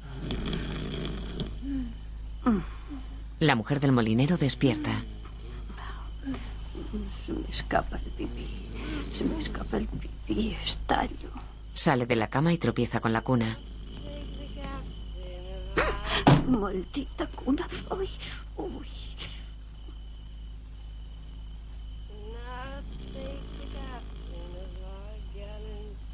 Abre la puerta y sale al exterior. El rubio se levanta y coloca la cuna a los pies de su cama. También va desnudo con solo una camisa.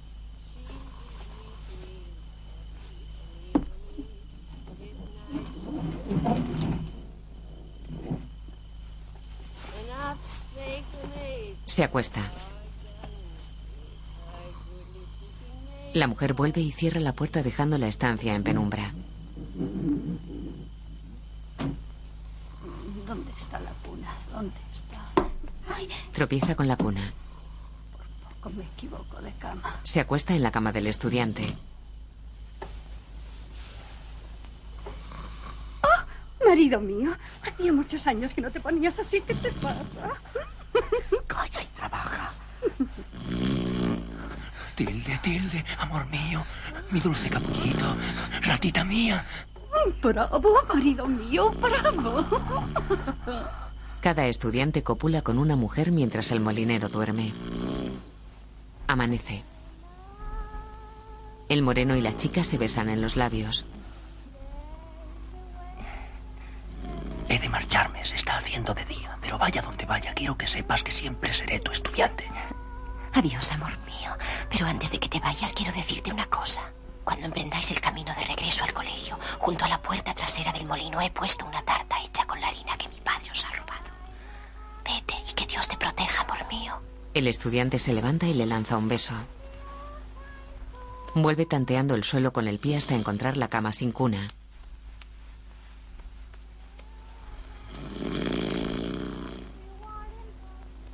Se mete en la cama del molinero. Eh, Juanín, dormilón, despierta, te contaré cómo ha ido. Tres veces he hecho el amor con la hija del molinero, mientras tú, imbécil, estabas muerto de miedo. ¡Ah, ¡Maldito granuja! ¡Eso has hecho, eh! ¡Socorro! ¡Socorro, Juanín! ¡Ayúdame! ¡Me va a estrangular! Todos se levantan. La mujer les golpea con una tranca. La chica desnuda abre la ventana. El molinero está inconsciente y los estudiantes se visten a prisa. ¡Vamos, corre! Los estudiantes salen de la casa. Adiós, amor. Adiós, amor mío. Juanín, está hecha con nuestra harina. Se alejan a caballo mientras comen tarta. Flecte quod est frigidum, forbe quod est frigidum, da perenne gaudium.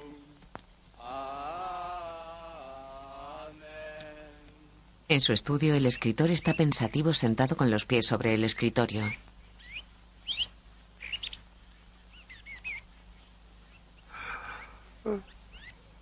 Baja los pies, coge la pluma del tintero y escribe sonriente.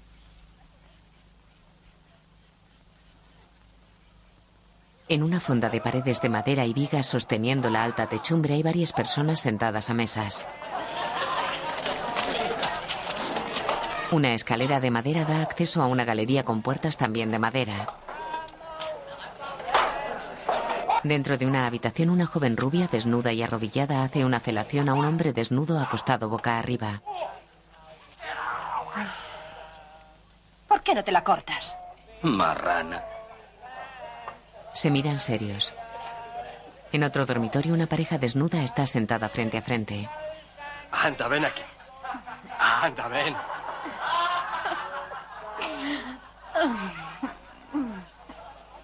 Anda. Ven. Ella se arrodilla ante él y le hace una felación.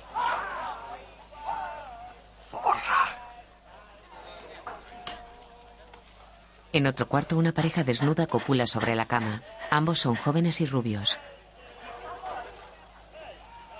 Él se levanta, coge una moneda y vuelve a tumbarse sobre ella. Vamos para el segundo. Le pone la moneda entre los dientes, en otro cuarto. Eh, un momento, espera. Bien, ¿qué pasa? Dime que eres mi reina. Soy tu reina. Están desnudos, ella de pie y él acostado. Ella le da latigazos. ¡Ah! ¡Ah! ¡Ah! ¡Ah! En otro cuarto, Amor mío. Mi paloma. Mi dulce flor. ella apoya las manos sobre la cama y él la penetra. Se aparta de ella. En otro cuarto, el rubio se levanta y se pone los pantalones. Recoge su ropa y se va. La rubia se saca dos monedas de la boca. El rubio sale a la galería sobre el comedor.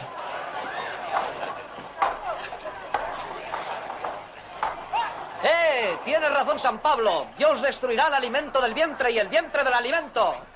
Déjanos beber en paz. Cocinero, prepárame un par de huevos. El cocinero con mandil se levanta y se va. El rubio se sube a un alto y orina hacia una mesa. Toma, toma esto, mujer enviada por el diablo para entender el fuego de la lujuria y a soplar dentro con tus pelandruscas. ¿Por qué no meas hacia otra parte? Las mujeres sentadas a la mesa se van. ¡Al infierno!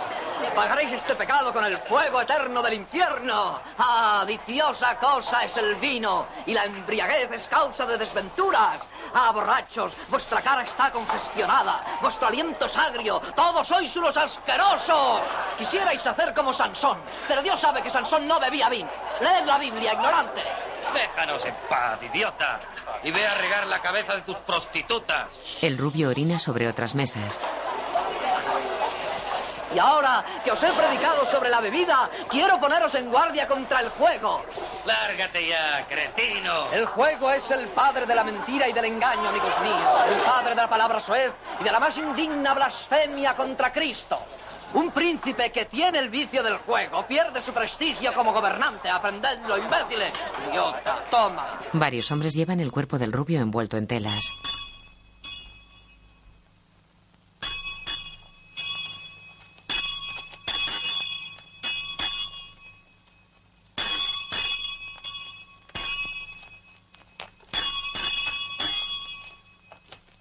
Sus compañeros de la fonda están en una taberna. Llega un niño. ¿Quién ha muerto? Eh, tú, ve fuera y pregunta quién es el muerto que pasa y luego vuelve a decirnos su nombre. No vale la pena que vaya a preguntarlo. Yo sé quién era, un querido compañero vuestro. Lo han matado esta noche mientras estaba sentado borracho en un banco. Llegó un ladrón llamado La Muerte y con su guadaña le partió en dos el corazón. Y se fue sin decir palabra. No sé nada más. Así es. Pues yo no tengo ningún miedo de enfrentarme a eso. Lo buscaremos por la ciudad y por el campo. Los tres siempre hemos estado de acuerdo. Juremos vengar a nuestro amigo Rufo. Somos hermanos carnales. Sí, Johnny, hermanos carnales. Vamos, Jack la justicia y Johnny la gracia. Prestos los cuchillos y las piernas ágiles. Aunque tengamos que llegar a la punta del fin del mundo, encontraremos a aquel que ha matado a nuestro compañero. Os lo aseguro, mataremos a la muerte. Salen. Corren por el campo. Se detienen en el puente que cruza un canal.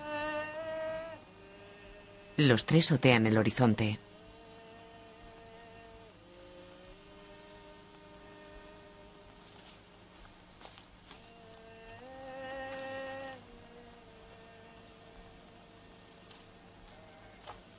Corren.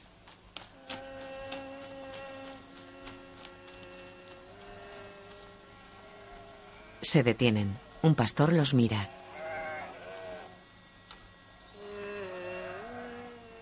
Los jóvenes cruzan un puente de madera y se acercan corriendo al pastor.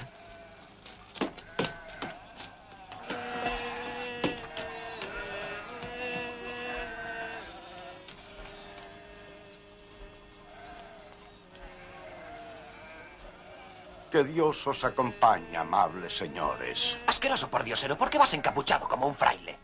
¿Por qué aún vives siendo tan viejo? He dado la vuelta al mundo.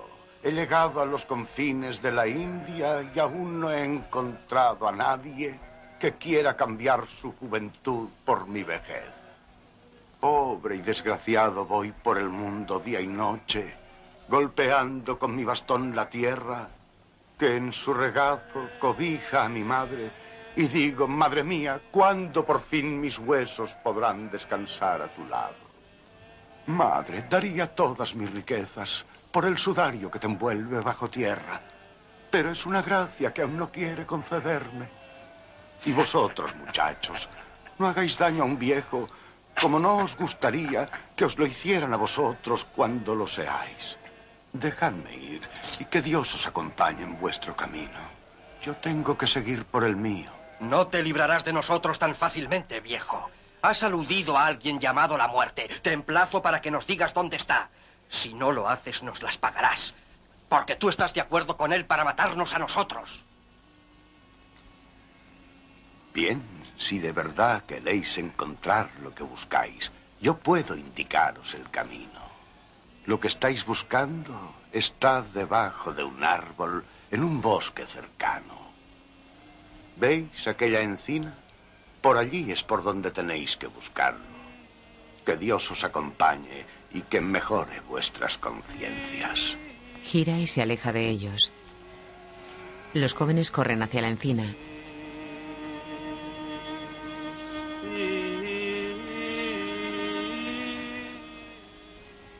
El suelo junto al árbol está lleno de monedas. Los tres muchachos las miran sorprendidos.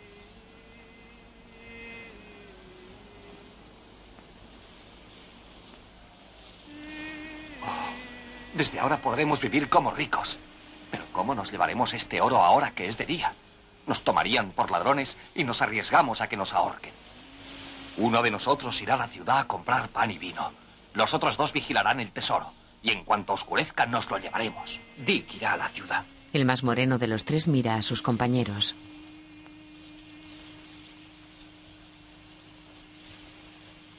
Dick se va.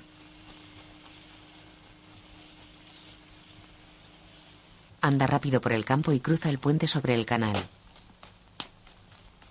En la ciudad, Dick camina entre la gente que abarrota la calle ahora con carretas y bandadas de gansos.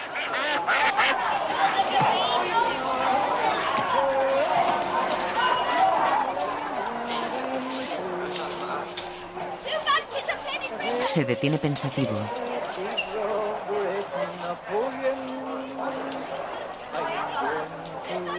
Sonríe malicioso. Camina bajo unos soportales llenos de puestos. Se detiene ante uno de hierbas. Buenos días, señores. Señor especiero, quisiera veneno para matar ratas y también una raposa que desde hace unas noches, maldita sea, se come todos los capones de mi gallinero. Está bien, te daré una cosa. Dios salve mi alma. Algo que quien lo prueba, por poco que sea, muere en pocos minutos. Saca una bolsa de un pequeño baúl y se la entrega al joven. Dick paga al anciano tendero y se aleja corriendo.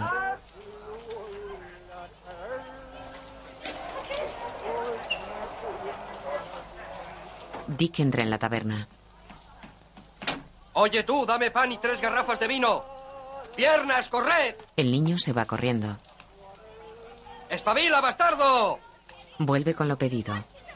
Va, corre, mocoso, que tengo prisa, vamos. Corre, dame, dame. Dick coge el pan y las garrafas y se va. De vuelta hacia la encina, se detiene en el puente sobre el canal. Descorcha dos garrafas.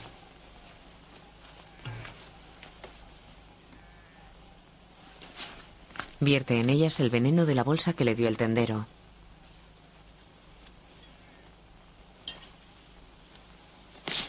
Tapa las garrafas, mira hacia el horizonte y se santigua por sus dos compañeros. Recoge el pan y las garrafas y sigue su camino.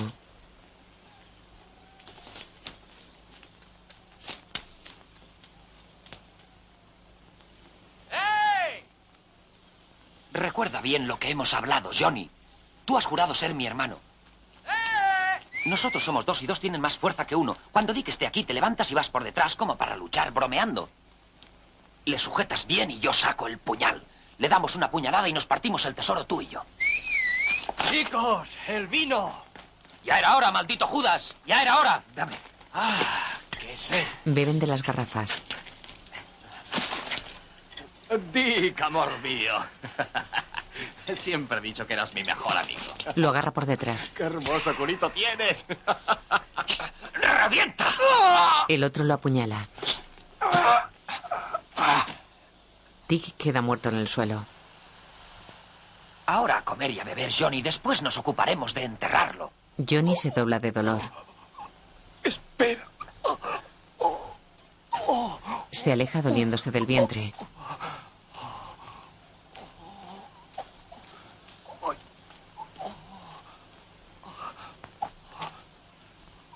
Se baja los pantalones y se acuclilla. El tercero se echa las manos al vientre y se dobla.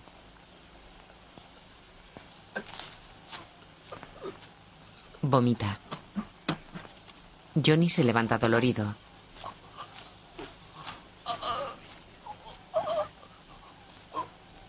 Cae al suelo con la cabeza cerca de sus excrementos. El tercero sigue vomitando. Cae al suelo con la cabeza sobre su vómito. In nomine Patris et Filii et Spiritus Sancti. Amén. El fraile se acerca a una mesa y prueba una tarta. Mm, realmente deliciosa esta tarta. Deusit, querido Tomás. En la habitación hay un hombre enfermo acostado en una cama. El fraile quita un gato de una silla y se sienta. Dios os lo pague, porque de este banco he recibido muchos dones y comido muchas cosas buenas. He sabido, querido Tomás, que habéis dado limosna a otros frailes. Ah, Tomás, Tomás, he aquí por qué nos haráis. Porque sois infiel. Dais a un convento un saco de grano, al otro gazas, pollos y gallinas. Abre un cofre vacío. No, Tomás, no, todo eso no sirve para nada. ¿De qué vale un tesoro dividido en tantas partes? No da ni frío ni calor. Yo solo pienso dar lo que tengo y no lo que no tengo. No es verdad. Siempre decís que me queréis como a un hermano. ¿Eh? Sí, sí, cierto. Se levanta. Puesto que me estoy muriendo, dejaré algo a vuestro santo convento. Lo más preciado que poseo, pero juradme que lo distribuiréis en partes iguales. Lo juro. Entre todos vuestros hermanos, pasad una mano por mi espalda y buscad en la cama precisamente debajo de mi culo. Encontraréis algo que escondido. El fraile lo hace. Ánimo. Ánimo. ¿Dónde está? Debajo de mi culo, precisamente debajo de mi culo, ¿comprendéis? ¿Tenéis la mano debajo de mi culo? Sí, sí. Pues no os mováis.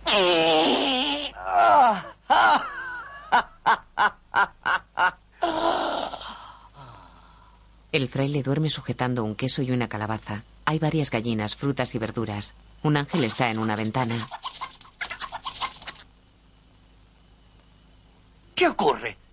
Tienes que venir conmigo. ¿Dónde? Vamos a visitar el infierno. ¿Y por qué? Así lo ha decidido quien puede decidirlo todo. Y no preguntes más. Oh, Virgen Santísima. Cierra los ojos. Bien cerrados, ¿m? El fraile obedece. Uno, dos, tres. El ángel y el fraile caminan por un descampado rocoso. Los condenados están desnudos y encadenados. Cada diablo desnudo tiene el cuerpo pintado de un color.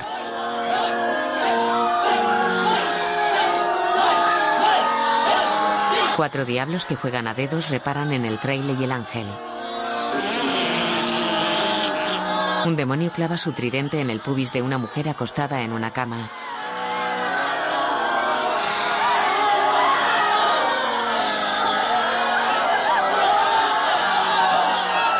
¡Hey, Satanás! Levanta la cola y enséñale dónde están los frailes aquí en el infierno.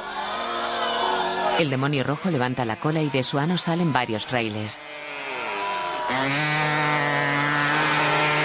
Los frailes caen al suelo. Un diablo clava su tridente en el trasero de un condenado. Del ano del demonio rojo salen más frailes. Un diablo sodomiza a un condenado. Los frailes siguen saliendo del demonio rojo. Hay condenados colgados en horcas y encerrados en jaulas colgantes.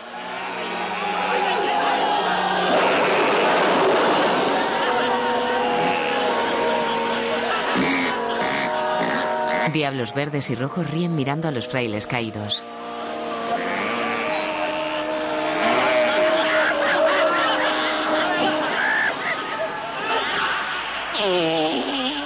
En su estudio el escritor escribe sonriente. Queda pensativo.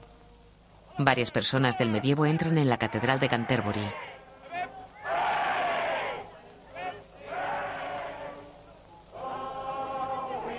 Otras tantas se arrodillan en la planicie ante el templo y se santiguan.